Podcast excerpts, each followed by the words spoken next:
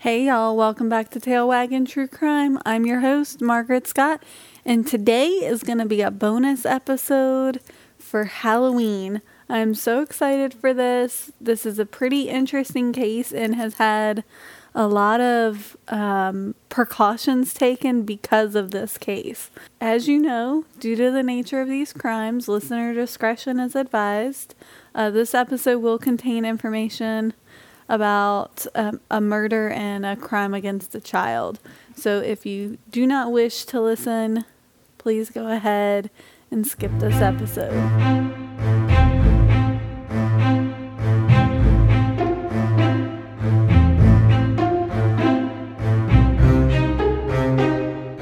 Halloween, while for most is an extremely fun and entertaining day and just really all about having a good time, for some, Halloween has become a day of nightmares. Um, we've all heard of stories and threats of children on Halloween and, uh, you know, razor blades in the candies and poison in the candies. Um, now parents check the candy that their kids get. They look for razor blades, they look for tampered packaging, they look for anything that's uh, kind of suspicious um, and it's unfortunate because, you know, a lot of that stemmed from the Candyman. And if you don't know who the Candyman is, you really need to look him up.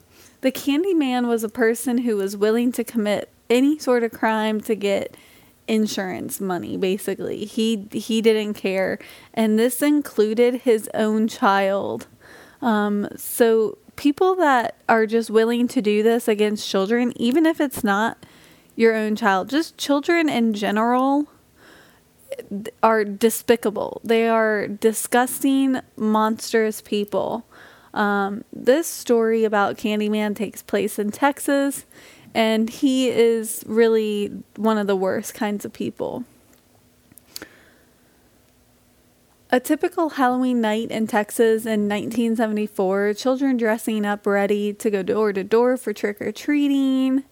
But there was one man that was plotting his the death of his own child. Um, Ronald Clark O'Bryan, also known as the man who killed Halloween, but most known as the Candy Man, laced Pixy Stix with cyanide. And please don't get this confused with the popular song. It has nothing, his name has nothing to do with the Candyman song. You know, the Candyman can, that song. Nothing to do with it. He's not affiliated with them. The song's not affiliated with him. It they're completely separate. So it's not about the song. Ronald Clark O'Bryan, they called him the Candyman and I'll tell you why later. On October 31st, 1974, two neighbors took their kids trick or treating. Ronald O'Bryan and Jim Bates. Um, they lived in Deer Park, Texas. Bates said O'Bryan would walk with the kids up to the door while he waited on the sidewalk. Um, they had gotten to this one house where the front door had actually been concealed by a wall. And when nobody answered, the kids finally ran off to the next house. And just a few minutes later, uh, O'Bryan appeared from behind the wall with five Pixy Stix. He claimed the residents answered and gave him the Pixy Stix for the children. The night skies turned dark and it started to rain, so unfortunately for the children, that meant they had to end their night of trick or treating a little earlier than expected. And hours later, O'Bryan made a call to the police saying his son ate poison candy. And little Timothy O'Bryan died later that night. He literally poisoned his son. Investigations all pointed to O'Bryan and he was arrested. He had recently taken out a life insurance claim on his son he had a history of making fraudulent claims. During the investigation, they also found that he had taken a class at a local community college and he had asked the teacher about poisonings and how much poisons it would take or how much of specific poison it would take to kill certain types of animals. Um, they found a witness, an, an employee of a chemical wholesaler, that said they saw O'Bryan and had and he had inquired about cyanide.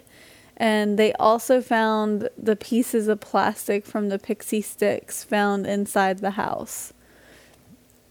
So, if you don't know, not all Pixy Stix come in the paper that they do now, or that you find them more regularly in now. Uh, they used to come in like a plastic type tubing.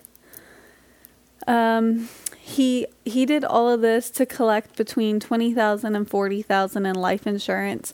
And I say it's between that much because some sources were saying it was 20,000, some sources were saying it was 40,000.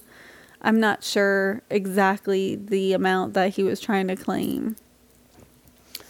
And all of this was enough to incriminate him, and a jury found him guilty. The name Candyman came from his fellow inmates after he was found guilty and sentenced to death. He appealed the ruling several times, but it was denied, and he was executed on March 31st, 1984. And he did say a last statement, but he also wrote a last statement. And I'm going to read this.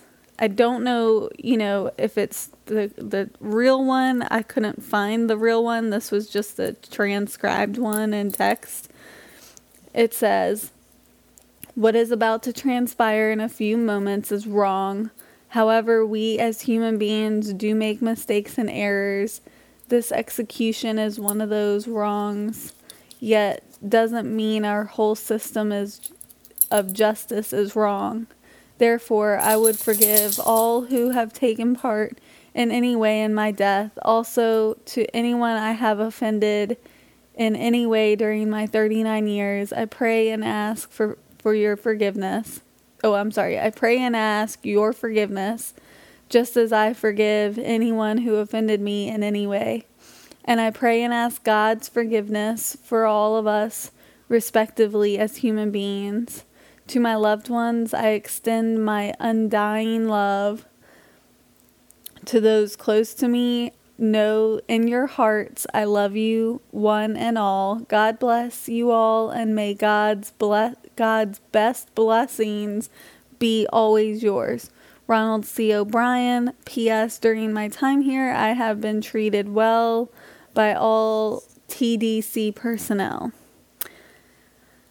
I don't know that basically he held on to this thought that he was innocent, that he was doing it for the right reasons, and that he just made a mistake.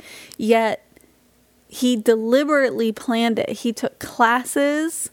He asked about poisoning and how much it would it would take to poison a, a certain animals and and you took out a life insurance claim just months before. Maybe it was, I mean, I'd even go back and say it was a year before. We'll just say it was a few months before. He literally planned planned down to how he was going to do it, how he was going to deliver it to kill his own son. And he's saying that what is about to happen is wrong he's saying that we as humans make mistakes and errors, which is true. We we all make mistakes. We all make errors, but uh, I think the average human being, actually I'll even go above that. The above average human being doesn't plot to kill their own children. So, that is the reason, well, one of many reasons really, we check candy now during Halloween because the candy man decided that he wanted to show his face to collect on insurance. I hope you enjoyed this episode. I hope you come back. This was the first bonus episode. I'm hoping to do some more bonus episodes. If you have an episode you want me to do, or you have a bonus episode, uh, please send me an email at the scottcomedia at gmail.com. Please put something in the description like uh, new case for you or a bonus episode for you. um, you know, something like that that'll grab my attention and I won't think it's spam. Um, you can also follow me on Instagram at Tailwagon True Crime. You're welcome to pop into my DMs there and send me stuff there. And uh, you can follow me on Facebook at Tailwagon True Crime as well. I hope you enjoyed this episode. I hope you stay tuned. We have uh, episode six coming out this weekend. And I'm not going to give you any hints, but it is a pretty crazy case here in Virginia. I hope you have a good Halloween. Stay safe. Make sure you check the candies. And I hope you have a good time.